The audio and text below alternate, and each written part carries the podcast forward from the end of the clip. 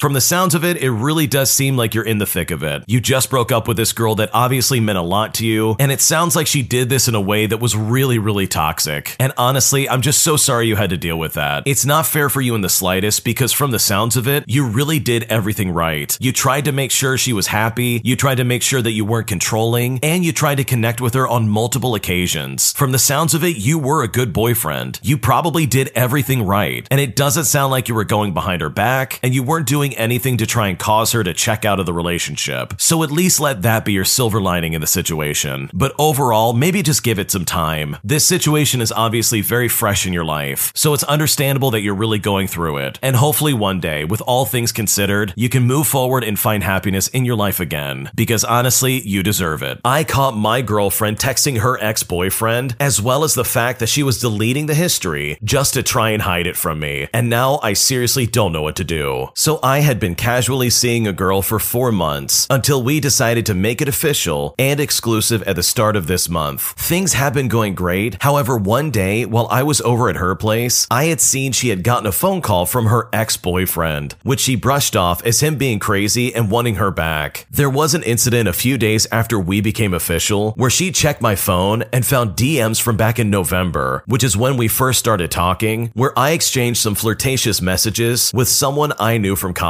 She blew up at this situation, as well as with a few other DMs that she found from that same time period, and basically considered ending our relationship right then and there. She was upset because when she asked about some of these other girls in the past, I just described them as being friends. Would I be hurt about that too? Sure. However, there was plenty of evidence and even more recent interactions with those same women where I either ignore them or gave them dry responses. Her checking my phone like that, however, got me a little suspicious of her. And I know it's toxic, but a few days later, I decided to check her phone to see what she might be hiding. My curiosity about her ex, given that she had received calls from him, led me to search for his name, only for me to find messages talking about how she actually saw him late in January and even hung out with him to celebrate his birthday. She wrote to a friend saying that they're going out and they're getting some food, which she explained meant her, the ex, and a large group of friends. However, I really wasn't sure what to believe. Given that she had lied about them hanging out to begin with. Regardless, this had happened before we were officially dating and exclusive. So, regardless of how upset I was, I decided to let it go, given that I myself wasn't super clean before we started dating either. Flash forward to a week later, and she's been acting really strange with me, saying that she's feeling off and sees us differently. She starts talking about how her timeline in life was to get married and have kids in the next two years, and mine is in the next four or five, so she doesn't feel good about waiting that long, which is totally understandable stuff. But we did discuss it and put it behind us. Later that same day, I'm having friends over for a housewarming, and she gets a little too intoxicated and goes to bed early. By the time I say bye to my friends and clean up a bit, it's around 1:30 in the morning. I walk into my room and I see her asleep with her phone just out of reach from her hand. I then notice that she's gotten a few text messages from her ex. I know it's wrong, but it was so late that my intrusive thoughts got the better of me. I see two messages sent at 1:30 responding to a message that she had sent that I couldn't see because she deleted it. She actually went as far as to delete these messages from her recently deleted folder as well. He was using that iMessage feature where you reply to a specific message, so I could see that she had sent him something that night, but I unfortunately could not see the contents of the message. I lost my cool and searched more through her messages to find recent messages from her friends telling her to block her ex, and even a message from back in January where she was complaining that her and the ex didn't spend any quality time that night, if you know what I mean, all because he found out about me. The worst part about all of this was that I replied to the ex boyfriend with a question mark and I sent it through her phone. And I did that because I had no context of any of the conversations I was seeing. He then proceeds to message me back asking why I'm up so late and if I plan on picking him up or should he Uber to her place. Her ex boyfriend was so casual about this as well, asking for an Uber or trying to set up some kind of plan. It all just really set me off. So I continued to play along and I asked him to Uber. Well, as it goes along, we're actually at my place, not hers. And by the time he arrived there, it was already four in the morning. At that point, I just put her phone down and I saw the string of calls he had made after arriving. Is it my proudest moment? No, but I regret nothing. The next morning, when I confronted my girlfriend about it, she says the usual that it's not what it looks like. She claims she only texted him to share some recent changes in her life that would legally allow her to get married in the next two years. She then tells me that she kept talking to said ex as he was sharing his plans to buy a house soon, and that he apparently told her that he wanted her back and that she could move in, and in two years they could be married and have kids. It turns out this legal issue that she had was the main reason why she and her ex broke up, because they couldn't get married because of it. She's claiming, though, that all that doesn't matter to her, and that she loves me so much, and that she'd rather be with me than follow the timeline that she had set in mind. But none of that really sits right with me anymore. And to be honest, I don't know how I can trust anything she says now. Honestly, writing this all out shows me what I should do, but I do really love her. And outside of all of this messy stuff, we really do make each other happy. We've spoken on end about our futures together. I even met her parents, and there were plans for her to meet mine. Is it possible to move past something like this? Could you ever trust someone again after they did something like that? I'm struggling to feel like I ever could, and I seriously don't know what to do. For me, this is an absolute deal breaker. If I was in your shoes, I would be breaking up with her. This is not something I'm gonna take sitting down. She's going behind your back and talking to her ex boyfriend, and I seriously don't believe a single thing that she's saying. So hopefully, with whatever decision you make, I really hope you think about your own good, because it sounds like she had some other plans in mind, and those plans absolutely did not involve you. Thanks for watching. When you subscribe, make sure to hit the bell to turn on notifications so you never miss a video. To finish listening to all the stories, use the playlist at the top of the description. And if you like Am I the Jerk, you're probably going to love Am I the Genius. Check it out in the description below and subscribe.